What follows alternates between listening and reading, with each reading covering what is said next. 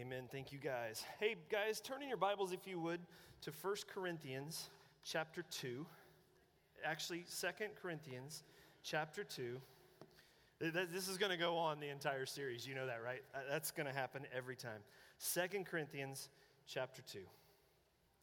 And we're going to be in verse 12 through 17 this morning. And while you're turning there, will you join me in prayer? Lord, we bow before you this morning, Lord, in humble adoration and in willing submission to your word. I pray, God, that your spirit would move in this place. I pray, God, that even now, Lord, your spirit would come upon me for the preaching of your word. Not for my glory, not for Heritage's glory, but for yours. I pray, Lord, that your Holy Spirit will speak your truth to your people in this place, that you will awaken understanding of the text passage, uh, passions for your mission. That, Lord, our souls even now would be prepared for the word to be shared, that it might produce fruit in our lives. And so, God, may the words of my mouth and the meditation of our hearts be acceptable in your sight, O my King and my Redeemer. In Jesus' name, amen. 2 Corinthians chapter 2. We are in a series now studying through Paul's second letter to the church in Corinth. Paul had started this church many years earlier. He had addressed some significant issues that were going on in the church five years later when he wrote 1 Corinthians. And now, at least another year has gone on since then, and Paul's again writing to the church in Corinth, but this time from an absolute broken heart. The people there, oh, by the way, but if you don't have a Bible, just stick your hand up really nice. And I've been forgetting this lately, and so I've been corrected, and I'm glad I have. So if you need a Bible, just stick your hand up. There's some guys that'll be more than happy to drop one in your lap as you're walking, as they're walking through. Just stick a hand up nice and high. So anyway, Paul's writing this letter to the church in Corinth at that time. And what he's doing is dealing with some really significant complications that have arisen because he plants the church, the church got off track, he writes to them to address some things going on. That's First Corinthians. And then in the time between First Corinthians and Second Corinthians, some hucksters, if you will, have come in. Some people coming in preaching a false gospel, looking all polished, promising prosperity and fortune and throwing Paul completely under the bus have come and they've deceived the people. And so Paul comes to visit. He gets beat up in that visit essentially, goes home, and now he is brokenhearted as he writes the church in Corinth. Because he's not only addressing now some improper beliefs, some false beliefs, some bad theology, but he's trying to repair a relationship that he cares deeply about, as you're going to see in the text today. So Paul writes this from an absolute broken heart. And here in chapter 2, verse 12, it says, When I came to Troas to preach the gospel of Christ, even though a door was opened for me in the Lord, my spirit was not at rest because I did not find my brother Titus there. So I took leave of them and I went on to Macedonia. But thanks be to God, who in Christ always leads us in triumphal procession, and through us spreads the fragrance of the knowledge of Him everywhere. For we are the aroma of Christ to, a, to God among those who are being saved and among those who are perishing. To one, a fragrance from death to death, to the other, a fragrance from life to life. Who is sufficient for these things? For we are not like so many peddlers of God's word, but as men of sincerity, as commissioned by God, in the sight of God we speak in Christ. Um, I have a, a, a, tendency to be uh, blatantly open about things in my own life when I'm up here, sometimes more, more open than my wife would prefer. But uh, I'll give you a little window into my life. This is a little secret most of you won't know about me. Um, I like to fish. Um, I know you probably didn't know that, but, but I do. Um, I, this is actually, I thought about this earlier. I was like, oh, this is silly. I'm actually wearing a fishing shirt while I preach, and that's what I'm going to say. But I am. I, I, like to fish. Fly fishing in particular, that is my passion. I just love to get out and do that. I'm hoping to go tomorrow. I'll probably spend all day today just getting ready for that. I love to. Don't get to go as much as I used to, but I love to go fly fishing. And one of the places that I used to always go right after ice off was Diamond Lake. It's not as good anymore. I don't go there anymore. Um, I only go where they have big fish, and now it's all these little, that's a whole other story. But um, Diamond Lake, right after the ice melted, used to be one of my favorite places to go. In fact, I loved to go out there while there was still ice on the water, and we would cast our flies onto the ice and then slowly drag them until they get to the edge of the ice and plop, and they would drop. And as they're sinking, there would be fish under the ice, and they would just hit it, and it was so much fun. I used to love going up there. But about two years ago, I went up there and I had a really unique and kind of crazy experience. Um, it was so cold. It was, again, right after ice off. Everything is still frozen in. There's, you know, feet of snow on the banks all around still. The only boat ramp that was open is on the north end of the lake where the marina and the store and everything are. So I usually like to be in the south end of the lake, but you had no choice, had to go up there. And that particular day, I was there with a friend, and the fishing was kind of slow, and we decided to kind of call it in early. So we made our way up to the marina, got the boat out, put it on the trailer, pulled around to the store, and went in to get some food. My friend had already gotten his food. He's already back in the truck. I was paying for my food. And then as, as I finished, I came walking out. And when I walked out of the marina, there were two guys standing there, one on each side of the sidewalk that I came out of. And they were in uniform. They were forestry service, like forest rangers or forestry service personnel, whatever they were. And they were there with a specific job. They were like getting the place open, uh, checking licenses, all of those sorts of things as the season was just getting going there at the lake. But they were standing there on each side of the path and they were looking out into the water with this sort of puzzled look on their face. And as I kind of stood there for just a second when I walked out, I could hear what it was they were looking for. And out in the water, there was this really faint help, help, help just over and over and over. And Tweedledee and Tweedledum here are just staring. And I remember standing there and I was like, Do you guys hear that? And one of them, no joke, goes, Yeah, sounds like it's coming from the water. I was stunned, and they were just standing there. Now, now off to the left, there's these moorings, these docks where, they, where everybody parks all their boats. And you could tell it was coming from sort of that area, but couldn't see anything. But the voice is still there, continuous, this really faint voice Help, help, help. So I start running that way, drop the groceries, drop my drink, and I'm running. I can't see anything. I just hear this voice, but as I'm, I can tell I'm going the right way. It's getting a little louder as I get closer. And so I started yelling, I'm coming, I'm coming. Just where are you? I'm coming and just over and over, help, help, help. I get out to the dock, run out, and then it kind of spiders out, turn, and then finally I turn this one corner, and down at the end of the dock between these boats, I can see her. There's this one hand just sticking up on the dock, holding on to the boat cleat in the water. The water temperature that day was 37 and a half degrees. Okay, they say that a super healthy, fit person might last 10 minutes in this water. This was a 70 something year old woman. Her husband had put the boat in the water, and he was parking the truck, and she decided to go ahead and step into the boat. And she put her foot on the edge of the boat, and when she did that, the boat started pushing away from the dock, and she went right down.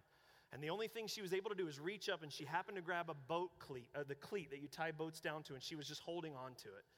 ran down to the end of the dock, and I kind of got down on my stomach, and her eyes were just gigantic. She was blue and so I got an arm under each one of her arms, and I was like, I got you, I got you. And I'm trying to get her out, but she's completely waterlogged with like a winter jacket on and all this stuff. There was no way I was pulling her out from that position. And then finally, you know, the other dudes showed up. So I'm able to just sort of hold her like that, and then they pulled her up out of the water. She'd been in there for about a minute already. I mean, it was a pretty gnarly situation. She was going to have to go to the hospital, definite hypothermia issues. It was a pretty big, pretty significant situation she found herself in. And so afterwards, the guy that runs the marina there, the, the big kahuna at Diamond Lake, whatever, we're over there and we're talking to different people. And he was like, Man, thank you so much for helping. I was like, Talk to your boys. like she's she's out there like, help. And they just stood there. And the guy goes, We didn't know where she was. I was like, do something. Run somewhere. Like, come on. Oh, we just didn't know. Now, why do I tell that story? It is not to, well, I guess I'm a hero. No, I'm just I'm totally kidding. Totally kidding. I'm just joking. Just joking. My wife will totally chew me out for that later. But here's the reality of it today's message is a pretty simple message. And, and I want you to know I've been praying even over what I'm going to share and even my own tone. Because what I want to talk about this morning, what I believe the text presents to us this morning, is something that has been burning in me big time lately.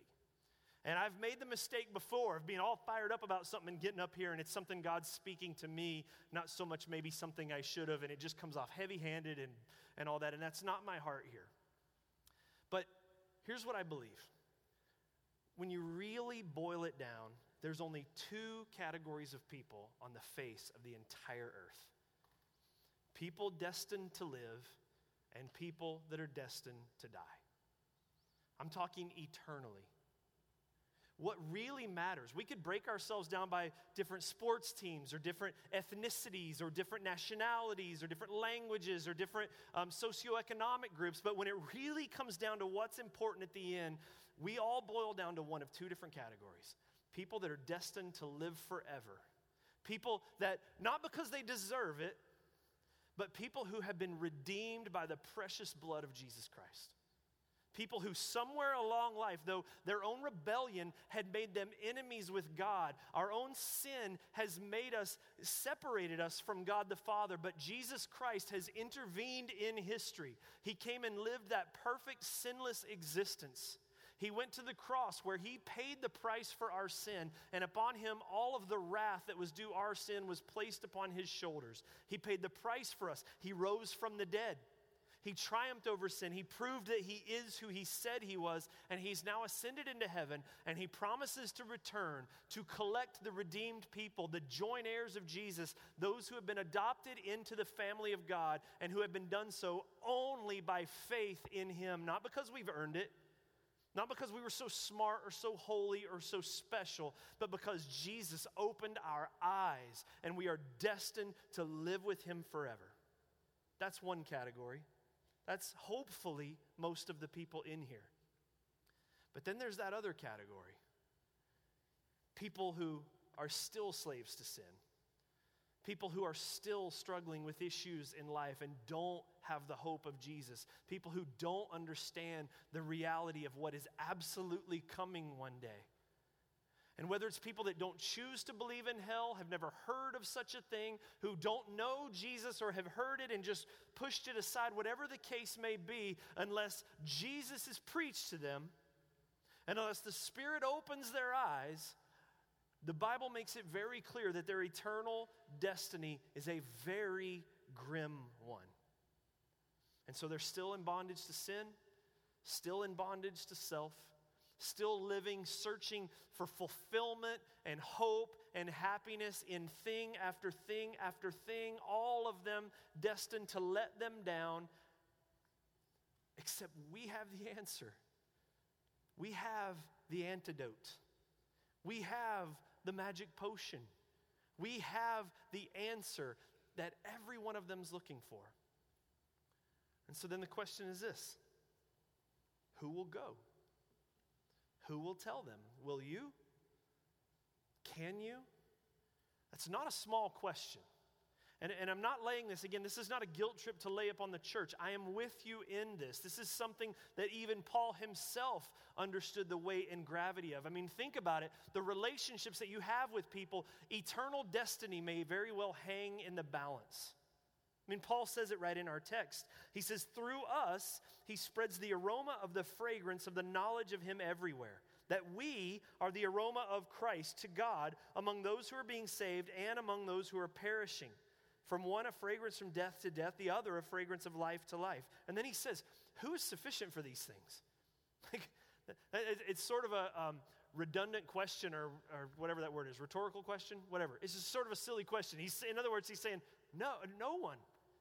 Who could possibly among us? I mean, we are this, it would be the equivalent of pulling this lady out of the lake. She's standing there wrestling with hypothermia and still sort of fighting for her life in a certain sense and going, Now, someone just fell out of that boat right there. Go get him. Who's sufficient for that? Well, we're going to get to that next week in chapter 3, where it says that Jesus Christ has already made us sufficient ministers of the gospel. But it's a heavy question. It's something that most Christians wrestle with. Most Christians would like to, to not, even, eh, eh, not even look at it. It's, it's a massive, massive responsibility. It's one thing to pull a lady out of a lake, it's another thing to pull someone out of hell. But here's the thing that we need to remind ourselves from time to time the only reason, Christian, talking to Christians here, the only reason we are still here is because there are people destined for hell that Jesus still wants to save. That's the only reason we are still here. You go, well, where do you get that from? Well, the Bible.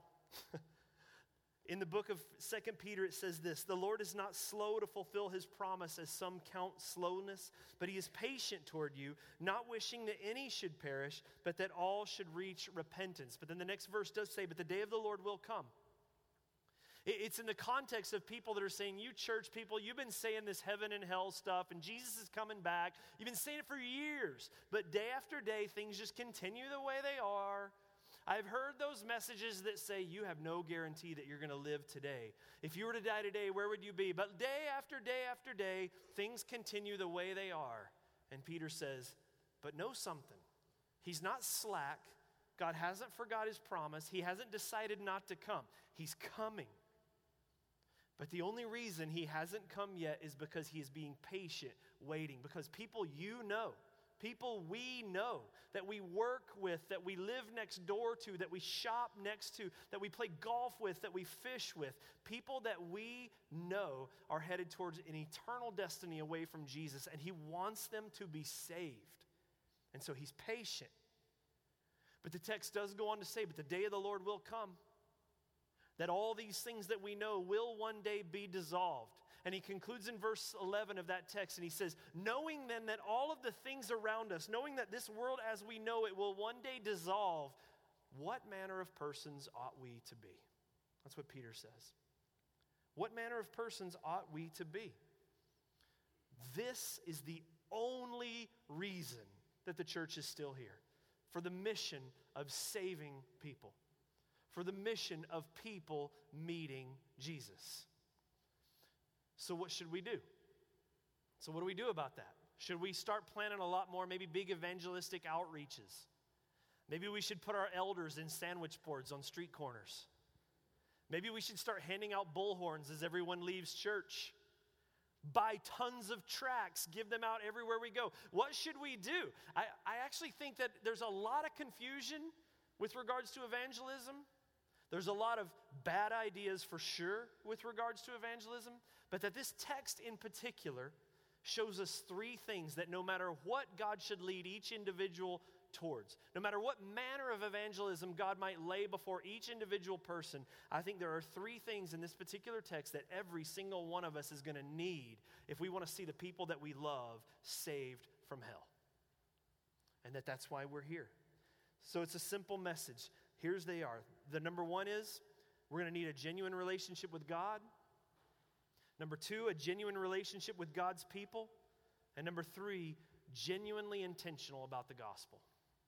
So let's look at them. Number one, if we want to lead people to Jesus, we're going to have to have a genuine relationship with Jesus ourselves. Look at verse 14.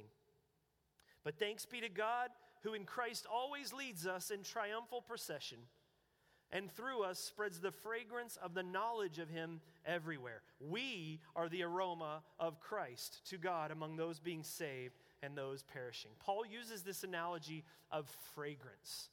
This idea that as we walk into the room, we carry a certain awareness or knowledge, if you will, of God. In the same way, like if you had some sort of really strong perfume when you would walk into the room, it would bring an awareness of you as you came into the room. And really, the best picture of this, this idea of this fragrance of the knowledge of God, should probably lead us back to John chapter 12. We've got the text, if we could put it up on the screen. It's a famous story. It says this Six days before the Passover, Jesus came to Bethany where Lazarus Lazarus was, whom Jesus had raised from the dead. And so they gave a dinner for him there. Martha served, and Lazarus was one of those reclining with him at the table. And Mary, therefore, took a pound of expensive ointment made from pure nard and anointed the feet of Jesus and wiped his feet with her hair. The house was filled with the fragrance of the perfume. But Judas Iscariot, one of his disciples, he who was about to betray him, said, Why was this ointment not sold for 300 denarii and given to the poor? He said this not because he cared for the poor, but because he was a thief. And having charge of the money bag, he used to help himself to what was in it. Jesus said, Leave her alone, so that she may keep it for the day of my burial. For the poor you will always have with you, but you do not always have me. In this story, there's three main characters. There's Jesus, of course. There's Mary of Bethany, her sister Martha, we know very well. And then there's Judas. Now, Judas is the false disciple in this story. The text makes it very, very clear. He had no real desire to help the poor. He had no real heart to see other people do well or be saved. He was in it for himself. He was after the money. And so he's looking at these things as opportunities to increase his own wealth and his own benefit. But Mary, on the other hand, is the one with the genuine relationship with Jesus. Oh, Judas spent more time. He's one of the disciples. He spent more time there, but he had no real relationship with Jesus at all. He was absolutely consumed with self. But Mary's the one who comes in here. She takes, she's not after money, she's pouring it out, if you will. Worshiping Jesus, anointing him for burial. She even gets it. Like he says, she's doing this unto my burial. I mean, most of the disciples don't even understand what's about to happen to Jesus, but she seems to. And the scriptures say that the room was filled with the aroma of that fragrance while we were there. And it's even more than that. Here's Mary having this legitimate, genuine encounter with Jesus, using her hair to wipe his feet, pouring this perfume out. But what's going to happen there is as Mary leaves that room, everywhere she goes, she's carrying with her the scent, the aroma of that encounter with Jesus. Maybe for days.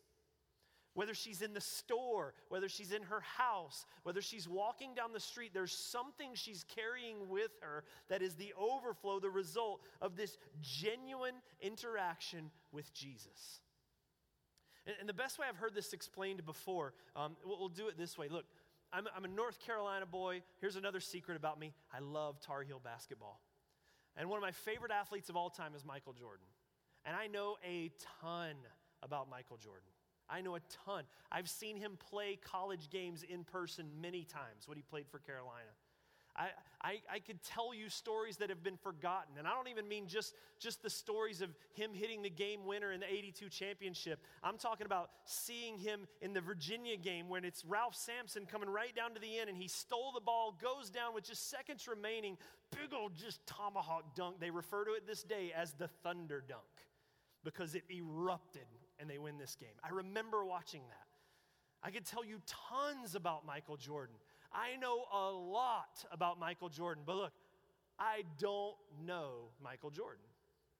And my fear is there are a lot of people that know Jesus in the same way that I know Michael Jordan. They know a lot about him. They may have spent a lot of time learning about him. They might have grown up in areas where they heard the stories over and over and over, but there's no genuine relationship there. And if you want to see the people around you saved, you will be a much better evangelist if you are saved. we laugh, but isn't it true? It's the truth.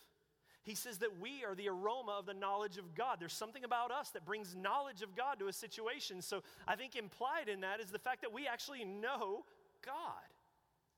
And we shouldn't take that for granted. We should not just know God in general, but understand the gospel, understand what He's done for us.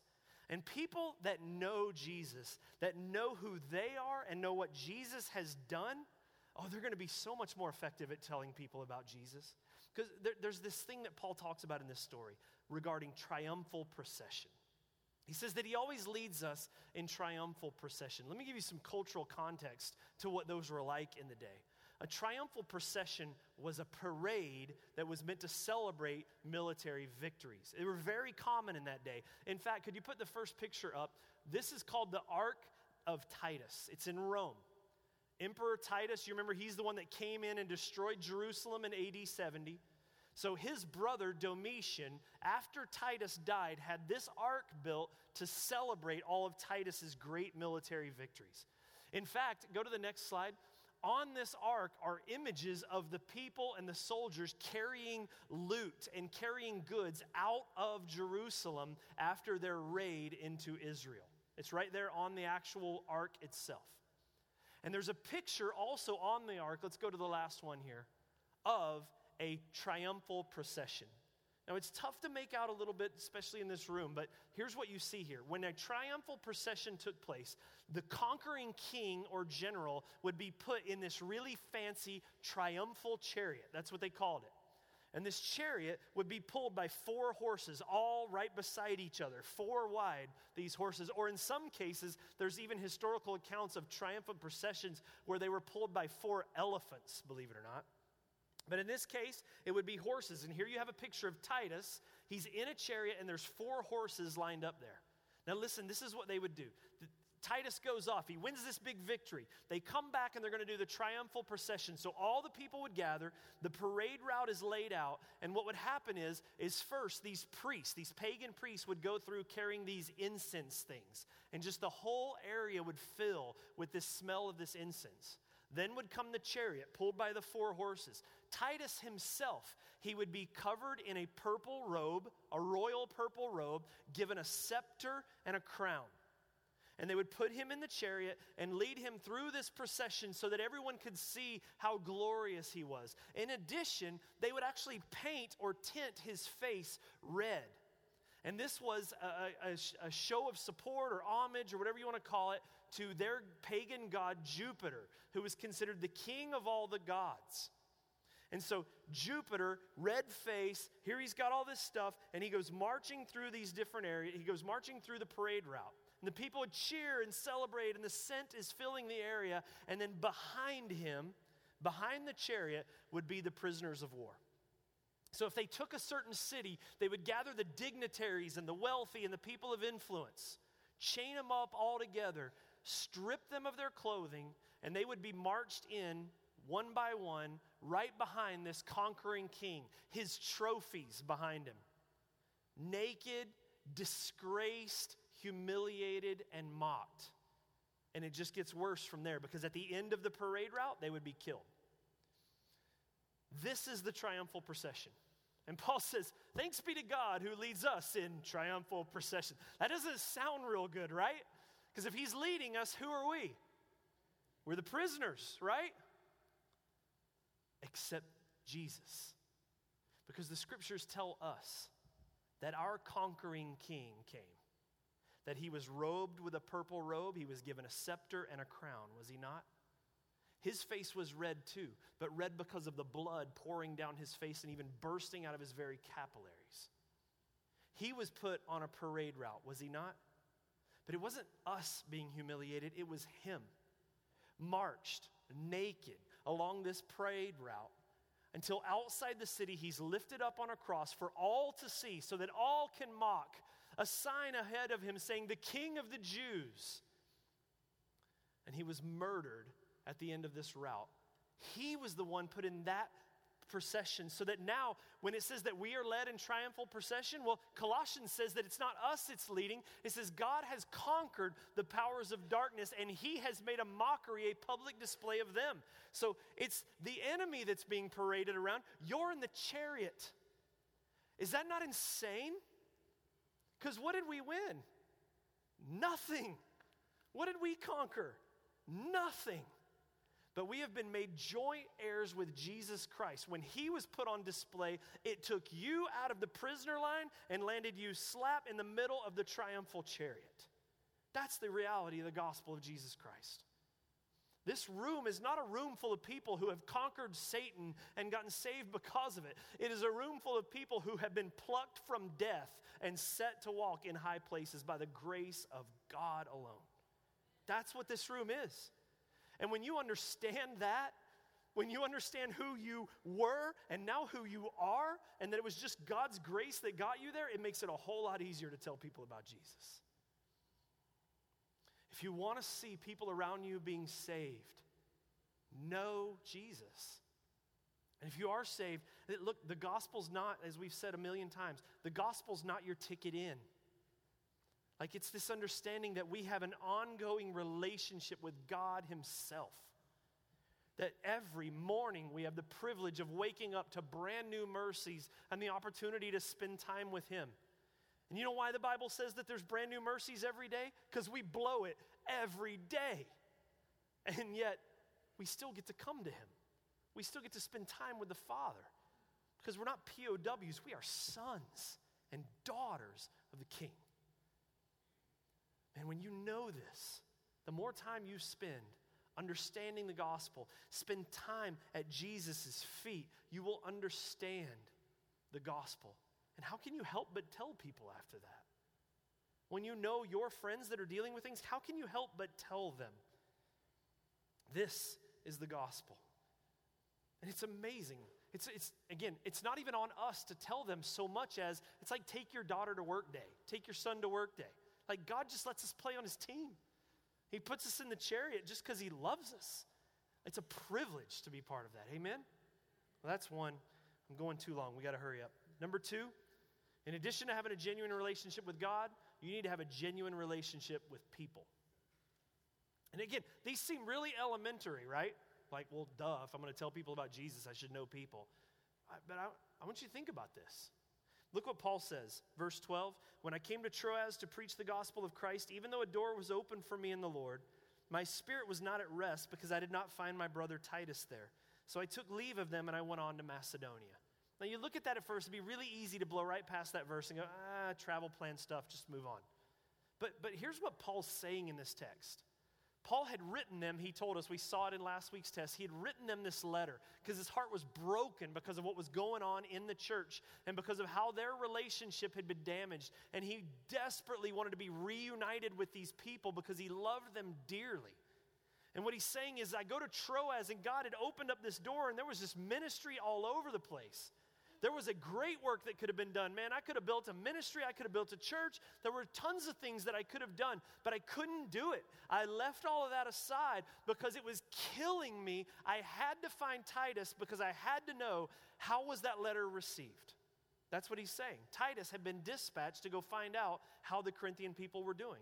And Paul was so racked with angst, wanting to know what was going on with these people that he so genuinely loved that he was willing to walk away from all kinds of opportunity for the sake of the people that he missed and loved so dearly. Like Paul's relationships with people are for real. Paul loved this church. There's no other reason that he would keep reaching out to a people who were just slapping his hand down constantly. I mean, he talks about leading sheep. These were sheep that bit him over and over and over, and yet he kept coming back because he genuinely loved them. And as a Christian, we need to understand we are all, to one degree or another, people persons. We are called. This is why we are here. The whole reason that the church is here is because we want to see people meet Jesus. And so, so here's the thing not only should we have like genuine relationships with people in general, but, but here's what I really want to push, particularly in this room. Like, if we want to see unsaved people meet Jesus, that means we have to know who? Unsaved people. And here's what tends to happen in the Bible, we see calls to holiness, calls to we're in the world, but we're not of the world, calls to live differently, calls not to follow the world into the things that they do. But we also see texts that are about mission, about reaching out, about serving, about doing all these things. And here's what happens we tend to look at these things as mutually exclusive. And there's tension between the two of those. So, on one side, I need to be separate and holy unto God. But on the other side, I'm called to engage a world that is antagonistic to God.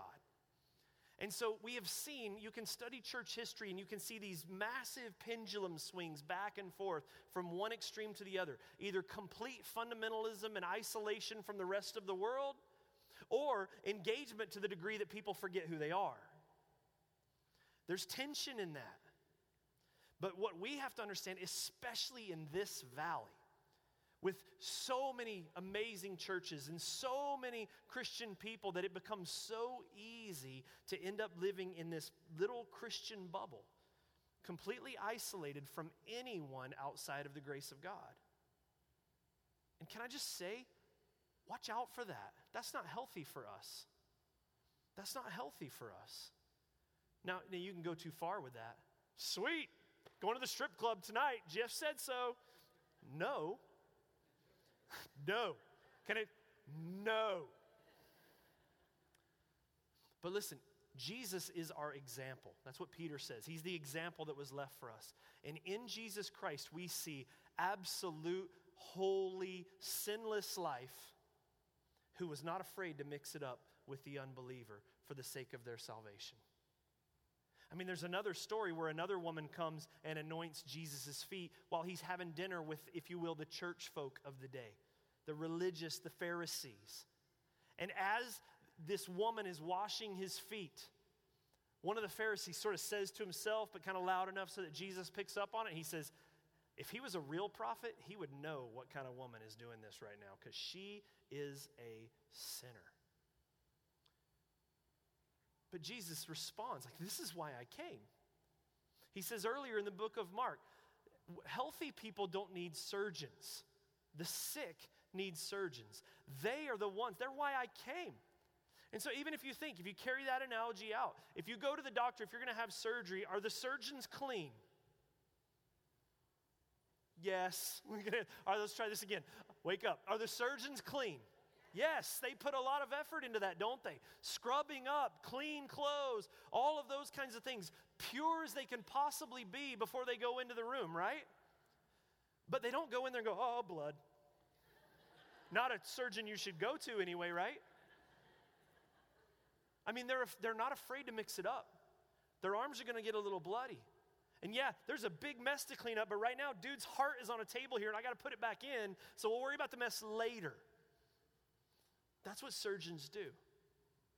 And, and so for us, we have to be, and, and there should be tension in this, okay? There should be a tension between I'm called to live a holy life set apart for God, but understanding that Peter goes on to tell us that we are a separate people. We are a, a holy priesthood set apart for God. And what are we set apart for? He goes on to say, to proclaim the excellencies of the one who saved us. So we are set apart to the mission of proclaiming the gospel to people that don't know him. And, and to do that, we're going to have to have some genuine relationships with people that don't know Jesus. We, we, we're going to just have to get to know them. And I mean, think about it just right now for a second. Just do some honest assessment. How many people in your life do you have genuine one-on-one relationships that, with people that just they don't know don't know Jesus at all? And how are those relationships managed? When was the last time that you and your house, you opened your home up to a family who is not part of the church, not believers, don't know Jesus, you invited them over for dinner? When was the last time that you do that? Because it becomes so easy to live in that little Christian bubble, and we're supposed to fellowship with one another. But we need to remind ourselves from time to time that the reason we are here, the end result of everything that we do, even as a church, while we're here, is for people to come to know Jesus. That's why we're still here. And I think somewhere along the line, we sort of um, uh, we sort of did it to ourselves in a sense. I'm not a big fan of the giant crusades. If you're a big Greg Laurie crusade fan, just don't email me. I know people get saved in those, but, but I just don't find those kinds of things to be the most effective method for evangelism at all. And we've done them, like we've tried about everything. But th- the reality of it is, most people that I meet that are our church that get saved, they, they get saved because they had a friend here that they were just friends with for a long time. And a lot of times because in the course of their friendship, something happened that kind of rocked their world. And it was this Christian believing friend that was by their side even before that day came that they turned to. And God used those scenarios to save. They weren't manipulated, they weren't being peddled. It wasn't some sort of relationship where they just sneak them in the door like an Amway meeting or anything like that. It was genuine relationships. Just genuine, honest relationships. And I know for me, I am so guilty of this. I, as I was been, the Lord really convicted me of this a while back. I wasn't going to tell this story. I'm going to tell this story. Yeah, I'm going to tell the story. So, um, so my, my, my wife and I had gone out to dinner with some friends, and we went to this one restaurant. The food was really lame. We're trying to figure out somewhere else to go. We ended up downtown at a kind of little pub restaurant with the best fish tacos in the world. So we're sitting down there eating, and that night they're doing this thing that's like a trivia, some sort of pub trivia night thing that they were doing. And so our table, you play as a table, we're like, yeah, let's do this, man. We're smart, let's play. So we were all in there, and at a certain point in the, the, the night, they had music trivia. And I am a wealth of useless knowledge. I mean, I, I, there's things in my head, like I have to wrestle to memorize scripture, but I know lyrics to songs that I wish I would never remember again, and things like that. And they had this, this music trivia thing where they were mashing two songs together, and you had to listen and try to figure out who the two artists were. And my wife's like, That's Jeff, go. And so they had to send a person from each table up to their bar area so you could hear the music really clear and listen. So here I go in, Pastor Jeff cruised up, hanging out at the bar. And I'm standing there and I'm looking around all of the people there and they're playing the music. And I, I realized instantly, all right, I'm old. I don't know any of these songs. I'm like, is there any 90s music? I got that down, man. The grunge stuff, I can nail that. But this was new stuff and I'm old. I don't know any of this stuff. And Imagine Dragons, I might be okay. Other than that, I know nothing. And so I was sitting there. But here's what I started doing I was looking around, and that particular day, I was really, really discouraged over some conflict that I was dealing with within the church. And I was just discouraged. It was just one of those days where it was like, man, what are we going to do about this situation? And just, I was just really wrestling with it. And so I was standing there listening to music that I didn't know, just writing down like Led Zeppelin to every answer. and, it, and I started looking around the room. And I'm not going to lie to you, some people were feeling good in that room. There were some happy folk, if you know what I'm saying. And I started looking around the room, and it, it was, I, I just, it was like I felt God just press on my spirit saying, you have spent so much time worrying about all these little things and all these little intricacies and all this stuff. But, Jeff, how much time do you spend thinking about these people? Because in, in some of these, if they don't meet Jesus, they're going to die and they're going to end up in hell. And I remember just looking around the room and that's really just started something that has been burning in me for a while now. Just this idea of, man, how do we reach them? Because there's people that are going to die. If we really understood the gravity of that, we wouldn't be able to even say that without tears in our eyes. And so, how do we build relationships with people? One of the things the Lord has put on my heart for sure is like, I can't just stand up here and tell you to do that. I have to do that too. And so I'm still in the process of praying, Lord, Lord, okay, I'm in that Christian bubble. I know it right now. So, h- how do I start making intentional relationships with people that don't know you and that don't know me as Pastor Jeff? They're just, I'm just Jeff. And I'm really praying through a lot of those things. But can I, can I hand that to you as well? Because you will interact with people that will never set foot through this door. And they need to know Jesus. And if they feel manipulated, it's not going to happen. If they feel like there's some trophy to be won, it's not going to happen. But if they think you love them, and if they believe that you're going to be there for them, and I'm talking even like the first time you bring Jesus' name up and they shut it down, you don't just bail. Oh, well, on to the next one. But know that you are modeling the gospel and you are pursuing them, if you will. We need those sorts of relationships if we want to see people won to Jesus. And then finally, this one, and we got to hustle. We need to be genuine and intentional about proclaiming the gospel. Verse 17 says this For we are not like so many peddlers of God's word, but men of sincerity, as commissioned by God in the sight of God, we speak in Christ. That last phrase in, in the sight of God, we what? Say it nice and loud with conviction. In the sight of God, we speak in Christ. And this is where this is really important. It is important that we have relationships with people that don't know Jesus so that we can lead them to Jesus. But look, you need to be intentional about that relationship. Because at some point you have to tell them about Jesus. That's the hard part, isn't it? Because well, that's scary.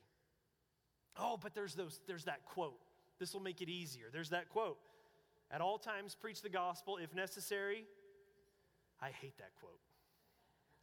That's another one of my pet peeves. I actually, it's, it's actually a great quote. I mean, in the sense is it's a it's accredited to Augustine. He probably didn't say it. We don't really know who said it. It's a great quote in the sense that the lives we live should back up the gospel that we preach. In that sense, it's a great quote. But what it has also become is an excuse for some people to not tell other people about Jesus. And so it becomes I'm going to live a life that's really holy and good, and I'm going to do a lot of good acts for people, and I'm going to become friends with this person and that person. I'm going to serve them, I'll do a lot of stuff. And then if they ask, I'll tell them about Jesus. Is that what we're called to do? Here's the thing we're not saved by a philosophy or a lifestyle. We are saved by a man, and his name is Jesus. And the Bible says there is no other name under heaven by which men may be saved.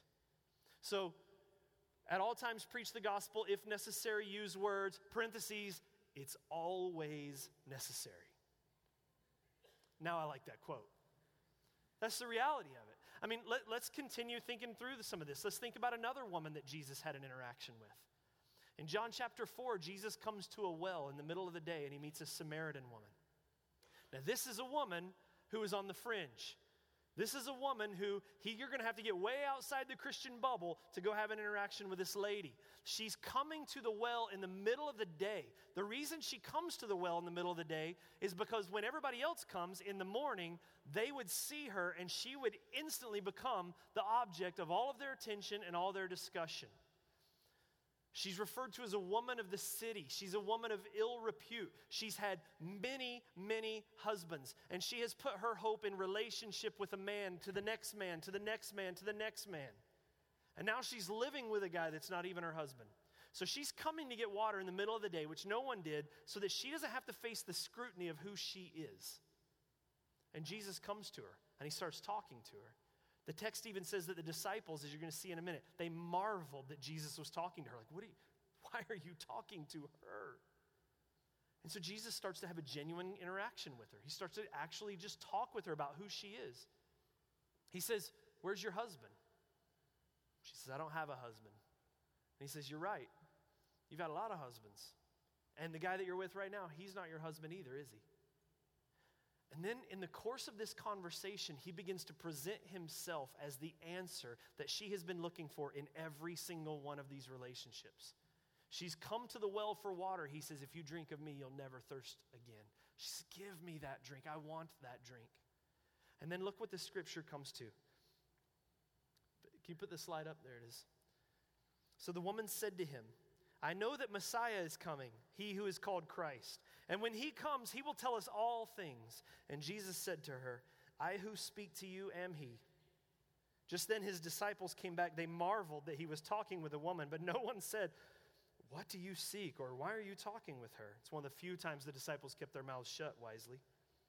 Verse 28 so the woman left her water jar, went away into town, and said to the people, We should open a coffee shop and be super nice to customers and donate all the money to charity. Let them bring their dogs in and get to know them, so that when they ask why we're so nice, if the sun, moon, and stars align, and the Holy Spirit, like a dove, descends down, lands upon our heads, we will tell them about Jesus. Is that what it says? Look what it, no, look what it says. I met a man. That's all she says. No, not another man, not another temporary solution, not another place that I can put my hope in this thing and this thing and this thing. I met a man. I just thought he was a rabbi. I thought he was just some teacher, but it turns out he might be the Savior of the world. You gotta come meet him. You gotta come meet this man. Now, this woman hasn't been through evangelism training. This lady didn't go through a Billy Graham crusade program to teach him how to give the four points of the gospel. She hasn't even cleaned herself up yet. But she says, I met a man. You got to come meet him. And what's the result? Verse 29 Come see a man who told me all I ever did. Can this be the Christ? And they went out of the town and they were coming to him. Guys, this is the point. This is why we are here. The job you have, God has put you there because there's people that need to meet Jesus. The family you're in, God has put you there because there's people that need to meet Jesus. The hobby you have, the sports team you like, the neighborhood you live in, there are people that need to meet Jesus. So we got to say his name. We got to tell people, you got to meet this man. You, you got to understand, He is the Savior of the world. And it doesn't just come by osmosis. We got to say, His name is Jesus. And the only reason that we will leave this place today and not do that is if we're afraid. That's really what it all boils down to. The only thing that would keep us from sharing such good news with everyone else is if we're afraid. That's why people like that quote. If necessary, use words, because they don't want to use words, because people might say no. And maybe you've used words before, and people have ended relationships with you because they didn't want to hear that name anymore. That's expected. Paul says it right here in the text. He says that we are the fragrance of life to some, and it's the fragrance of death to others. To some, the message of the gospel is sweet, it is water to a thirsty soul, and to others, it stinks. But we got to keep preaching it. Because what's the alternative? What's the alternative? Lives hang in the very balance, and God has given us, He has saved us by His grace, and He's called us to play on His team to share the name of Jesus with others. So I'm, I, I challenge you, Heritage family, this church right here. And if we want to see a move of the Spirit in this place, and I, that is what I'm praying for right now more than anything. I have seen so much in just the six years that we've been here. Um, and, and I've talked with so many other pastors um, in this valley and outside of this valley. I've seen teachings that say, here's how to get more people to come to your church. Here's how to get more people to come to your church. And it's usually just things aimed at attracting other church people. But, but who's going after the people at the pub that are drowning away their fears and their sorrows? Who's going after the person that works next to you? Who's going after the ones that don't know Jesus? I, I, I pray that we would burn with this. I would love to see our church I, just want to see a work of God where people are coming in that don't know Jesus and getting saved. And you know what ends up happening? They become the best evangelists in the whole group. It's the people, there's even statistics on this. You, you have a better shot, or people see, seem to bring more people to Jesus in the first two years of their Christian experience than they do the last 50. Because we just end up in our comfortable Christian bubble. But, church, may we be on board with the mission of Jesus Christ.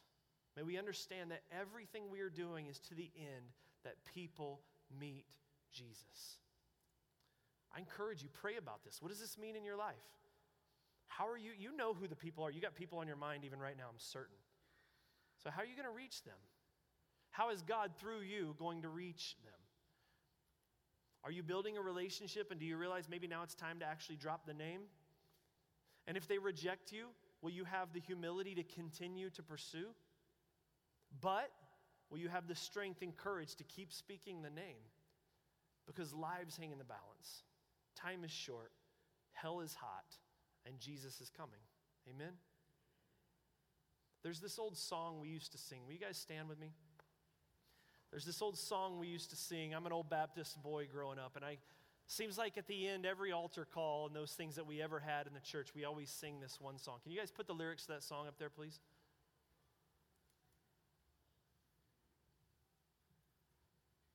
No? No? Oh, someone's fired. Well, Sam, come up and lead us, will you? You guys bow your heads. Some of you know it anyway. Softly and tenderly, Jesus is calling, calling for you and for me. See on the portals See on the portals, he's waiting and watching, watching for you and for me. Sing, come home. Come home. Come home.